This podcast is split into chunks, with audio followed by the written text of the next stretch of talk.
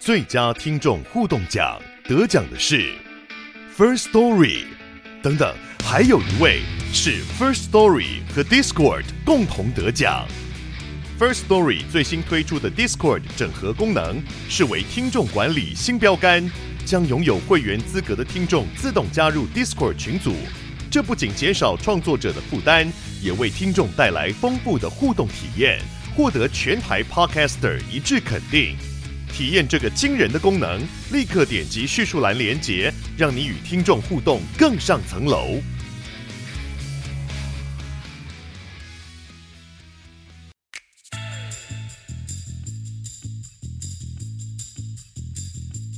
嗨，我是宝可梦。如果你喜欢今天的节目，也欢迎你先订阅我们的频道，然后也别忘了五星评价哦。今天的主题是日本旅游京都的景点推荐，来喽！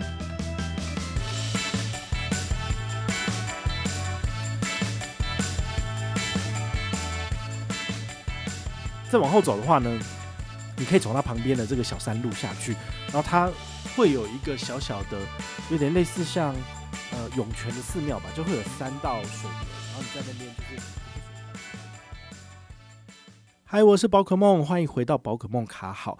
今天呢，我们来跟大家聊聊旅游哈，因为通常我出国回来之后呢，可能就会做一到两集的节目来跟大家聊聊，就是我去这个国家，我去这个地区经历了什么，我觉得是蛮有趣的。好，那最近我发现有一个趋势哦，就是当你出国旅游的时候，你可能会去租借当地的服饰。然后来做观光客，死观光客该做的事情，就是穿人家的那个当地的服装，然后拍照。我觉得这是蛮妙的，因为我在七年前来日本京都的时候，其实那时候还不流行这种东西，所以一般观光客其实就只是拍拍照，然后看一看就走了。但最近呢，我发现真的有非常非常多人在网络上面分享，可能网红也这样做，然后大家就跟着做。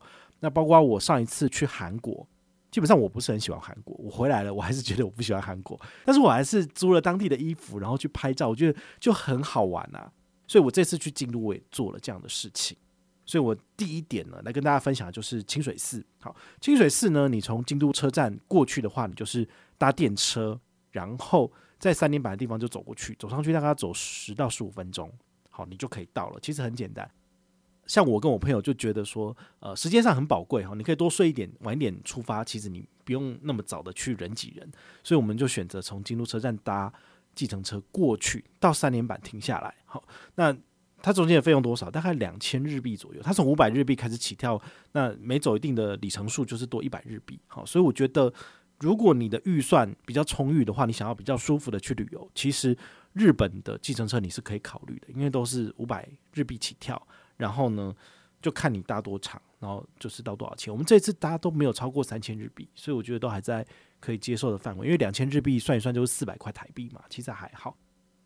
计程车司机他不会载你进去清水寺，因为里面人太多了。他通常会在三年坂就把你放下来。放下来之后呢，离我们要出租的那间服饰店其实很近，大概再往上走一分钟，我就可以去换衣服了。哦，很不错。那出租和服有什么需要注意的部分呢？就是你可以线上预定，好，线上预定的话呢，在指定时间到达，他们就会有专人帮你服务，所以这是非常非常重要的。如果你是临时过去，有的时候你会吃闭门羹，因为他们可能就是都走预约制，那他们的人力就是只能够服务这些已经预约的人，所以你去那边你临时想要调是没有办法的。像我们这边的例子就是，我们是预约早上九点半要去换和服，好，那我们大概九点出头到，他马上就。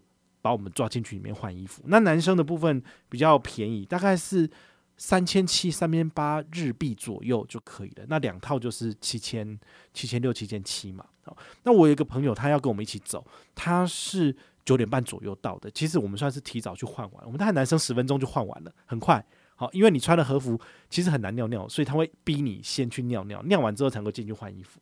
因为他不管怎样，他就觉得你那个如果没有弄好，你会弄脏他们的衣服之类的。好，那换完之后出来外面，我就问他说：“我们还有个朋友想要换，可以吗？”那本来那个帮我们换衣服，欧巴桑说可以，但是他进去里面问之后就是不行。好，所以你就知道他们其实踩线踩得蛮硬的。但是如果我们是三个人同时到，其实是有机会的，因为那里面就是两个欧巴桑在帮我们换衣服而已。我觉得这个其实是应该有机会可以通融的，但是因为前后时间不一的关系，他们就直接拒绝了。好，这个是蛮可惜的。不然的话，其实大家一起穿和服是蛮有趣的。好，那我觉得日本人这次服务是有一个很特别体验哦。他们呢，虽然说欧巴桑是不会讲英文的，他只会讲一点点单字而已，但是呢，他从头到尾都跟你讲日文，你还是听得懂，你都知道他在跟你讲什么。比如说，你要先选你要的这个呃衣服的外外搭的部分。好，因为我们这次选的是呃比浴衣再贵一点点，就是你还有一件外搭的。这外搭的选了之后呢，哦，他让你试穿一下，觉得诶，你可能是 L 的 size，然后你就是这一区里面都可以选。那我问的朋友是 XL size，他可能就是要到另外一区去选。那接下来呢，他就会帮你弄内搭。哦，那个男生穿其实也是有点麻烦，女生更麻烦啦。对，我觉得，那男生的部分就是他给你穿了一个类似像背心的东西，因为你里面其实是只剩下一件内裤的。对，然后呢，这个背心穿穿上去之后呢，他会再给你搭一个，应该类似是像白色的浴衣的东西，因为它等于是你的上半身的这个衣摆的部分会有一个白白的，比较好看。哦，那这个东西穿上去之后呢，它会把你用绳子在你的肚子那边竖起来，它给你一块布，就是卡在肚子这边。好，然后呢，总共会有两个绳子把你就是锁得紧紧的，然后最后再套上这个腰封，你看起来就会真的很像是日本人。然后他会给你就是袜子，然后你就是要穿那个木屐夹脚拖这样出去。他那个木屐其实已经是经过改良了，它没有像那个真正的木屐真的会很痛。那因为我们要走整个清水寺。所以呢，他给观光客其实有点类似，就像我们的夹脚拖，但是有一个小小的高度而已。我觉得是还可以接受，像我自己走完是不会觉得特别的累。然后给你一个小小的袋子，然后里面就可以放你的手机跟钱包。我就忘记把我所有信用卡都放进去，因为这样我就可以拍照，算了。好，那清水寺呢？它其实有大概多少？它其实是一整个区域啦。那最大的就是那个整个木造的舞台的部分。好，那进去需要再付一点这个入场费，然后。除此之外呢，里面就随便你走了。好，我觉得算是一个蛮特别的地方。我早上过去是九点半换完衣服嘛，所以大概十点左右进去，人已经开始慢慢的多了。好，所以最早最棒的时间点是早上八点，没有什么人。然后我们在里面换换之后出来十一点多，里面已经爆炸多人了。好，那你要拍照就更困难了。好，那里面可以干嘛？就是我觉得这些寺庙他们都有一个区域蛮有趣，就是有那个白色的小蜡烛，你就可以用五十日元。然后去买一支，那是自己放上去嘛，然后你就可以去把它点上去，有点类似是呃帮自己点一个光明灯的感觉，好，我觉得很不错。所以后来我在东大寺我也有这样点，因为才五十日元，真的没有很贵，好，但是你这些钱又可以帮助他们，我觉得这个是很重要的一个 feedback 这样子。然后它里面还可以抽签，它那个签的话呢，就是一百日元，然后让你抽一支签，然后这个签呢，它里面呢，我跟我朋友各抽一个。那他的签诗里面的内容是比较不好的，但是他也是写吉。那我的呢，内容很好，但里面也是写吉。所以观光客怎么抽，全部通都是吉吧，就是都是一些很好的这个象征跟征兆嘛。因为如果你抽到很衰的衰运，你可能就不开心之类的。好，所以这个是蛮妙的。好，我在里面就是有做这些简单的事情。那当然，他那边也有在卖很多的玉手。好，那我就有买一些玉手，比如说是那个什么治疗腰痛的玉手，或者是呃长命百岁的玉手，就给我父母。我觉得如果你有什么亲人是想要给他们的，你可以在那边买。好，那这些呢都是用现金，所以你在日本没有办法全部都用行动支付，因为你在寺庙里面你就真的只能付现金，所以你还是要准备一点点现金，然后你才能够买门票，然后才能够去买这些小小的纪念品等等的。好，那再往后走的话呢，你可以走到旁边的这个小山路下去，然后它会有一个小小的，有点类似像。呃，涌泉的寺庙吧，就会有三道水流，然后你在那边就是你可以选一道水流喝，但是其实这个山泉水里面真的不会有细菌嘛，所以我就觉得可能还是比较不适合直接喝吧，所以我没有喝。但它旁边有一个休息的小店哈，那它里面就是卖一些冰啊什么的，我跟几个朋友在那边坐着，然后就聊天，然后吹吹这个凉风，觉得还蛮舒服的。如果你是十月份去日本的话呢，它的外面温度大概是十八到二十度。好，你不可能穿短裤在外面走，因为你会很冷，所以你还要穿外套，然后还给他穿牛仔裤，你要穿长裤才可以。好，所以这个是提醒大家。那再往后走，十一、十二月就更冷了。好，因为那时候就是枫叶，然后可能就要下雪了，这样子。好，那你如果要在清水寺附近吃饭的话呢，怎么办？其实到处都有东西吃。如果你是吃荤的，根本就没差。好，你只要挑就是人家推荐的点去就好了。他像我朋友，他喜欢吃这个螃蟹。我们就查到了，在八坂神社旁边就有一个札幌螃蟹家，他就跑去里面吃，他就点最便宜的那个什么三千日元的套餐，因为礼拜五中午没有人，所以很奇怪，就是没有什么人去吃螃蟹，可能螃蟹有点贵。哦，那他自己再叫了一个这个大闸蟹的那个烤螃蟹脚，哦，就是四千日元，加起来才七千日币而已。哦，其实真的都没有很贵。如果你要吃到高级一点的会席料理，大概就要两三万日元。但是真的很出我意料，因为我们之前在札幌吃螃蟹，哦，就是跟他去吃，他叫的那个螃蟹套餐就要一万五日币，哦，就不便宜哈。所以这真的是有差。那素食怎么办？因为我跟我另外一个朋友刚好是吃素的，所以我们就。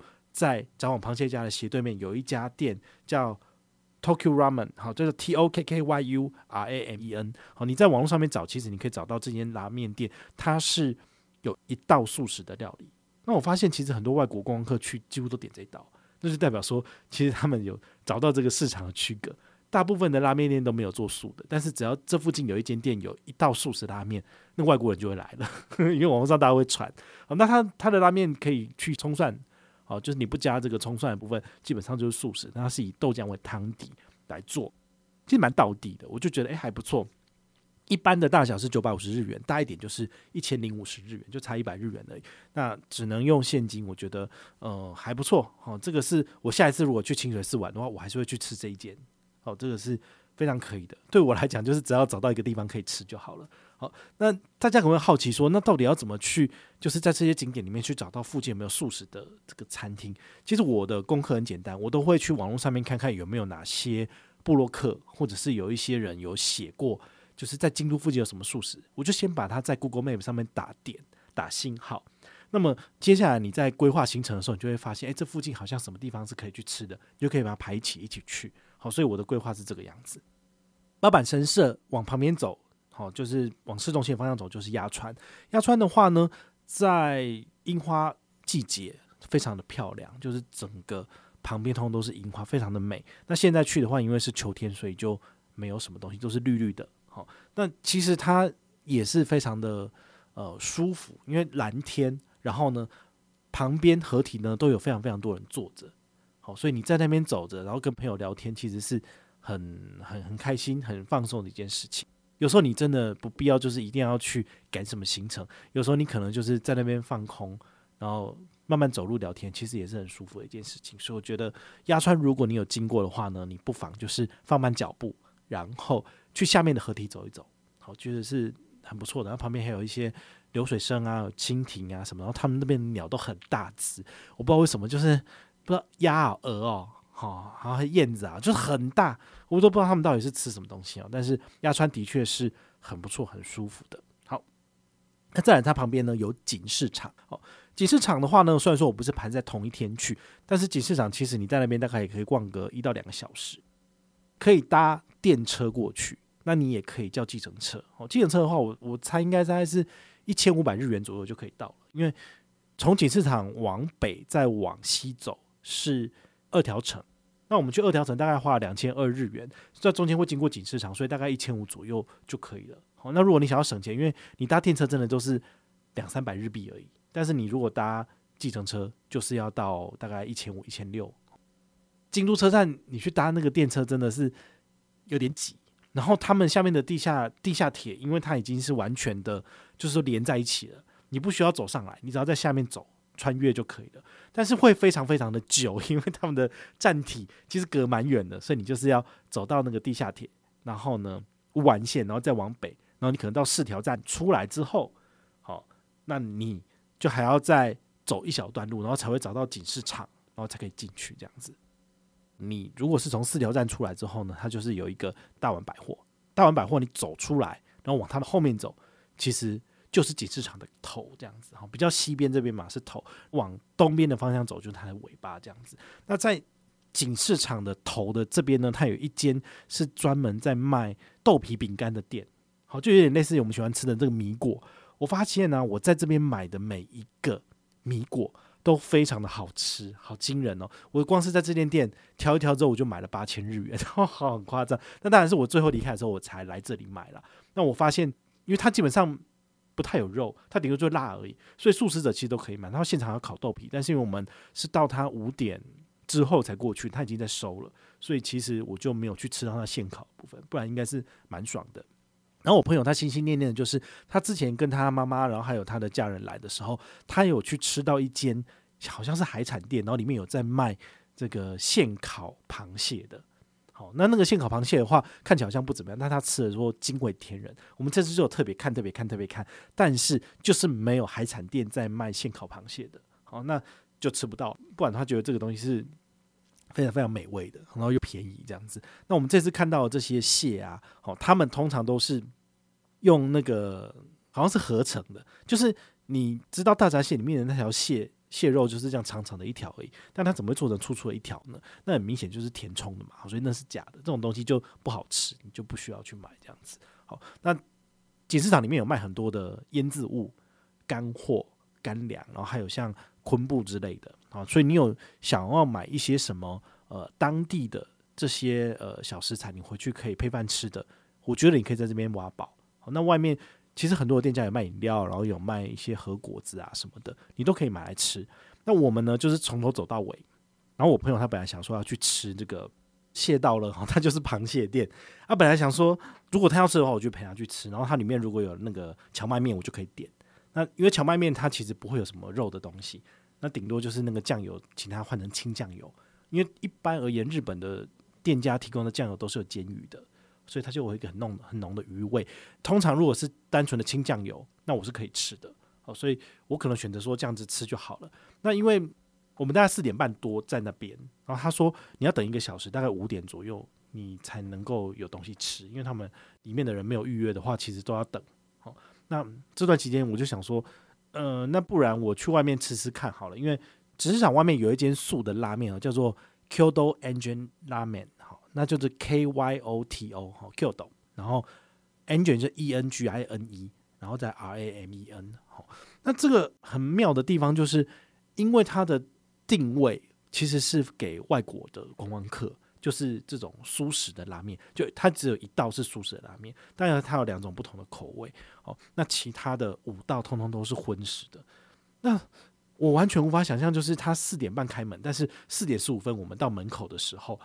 前面已经有三个人在排了，然后四点半开门的时候，我后面已经有十几个人，好惊人哦！就是马上就排满，然后通知外国人，超级诡异的。但是没有本国人来吃，就是他们自己的定位找到之后，其实在网络上就可以吸引这些国际观光客，超妙。然后我们问那个第一个在排的，那第一个女生，她就说：“哦，这四点半才开啦。”那我们就问她说：“那你第一次来吃吗？”她说：“对呀，我就是网络上看到就来吃。”所以这个真的是很神奇。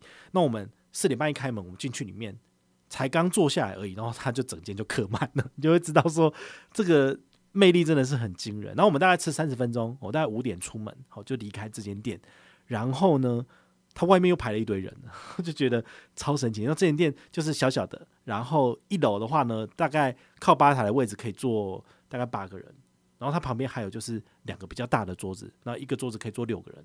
除此之外，他二楼也有，二楼没有上去看，二楼可能他就找了一堆人上去。也就是说，这间店其实如果你没有预约或者你没有提早来的话呢，你在现场可都要等三十分钟到一个小时，都要等蛮久的。那我结账的时候，我看说好像没有什么地方可以刷卡，然后只有一个小小的机台，我也不知道那是不是信用卡，就放在那边，我就给他现金了。好，两个人吃一吃，然后加点一些蛋，那我朋友加点一盘肉。好，这样加加才三千四百日元，其实也真的是蛮便宜的。哦，那后来我结账完之后，旁边就有人问说：“诶，这个可以刷卡吗？”他说：“可以啊，这台就是。”我想说：“哇，早知道我就要刷卡。”可是刷卡其实也才没多少钱啊，对不对？才六百块，六百块以两趴现金回馈就是多少？才十二块，好像还好，我就觉得就算了。但是下一次去吃，我就一定会刷卡了。好，所以这个是我个人非常非常喜欢的，就是三个京都的景点，提供给大家参考。那如果你有任何的问题或任何的想法，也欢迎你就是到粉丝页私讯我，好，或者是留言，好，或者是抖内都可以，好，我们有看到的话呢，都会在做节目跟大家回报哦。我是宝可梦，我们下回再见，拜拜。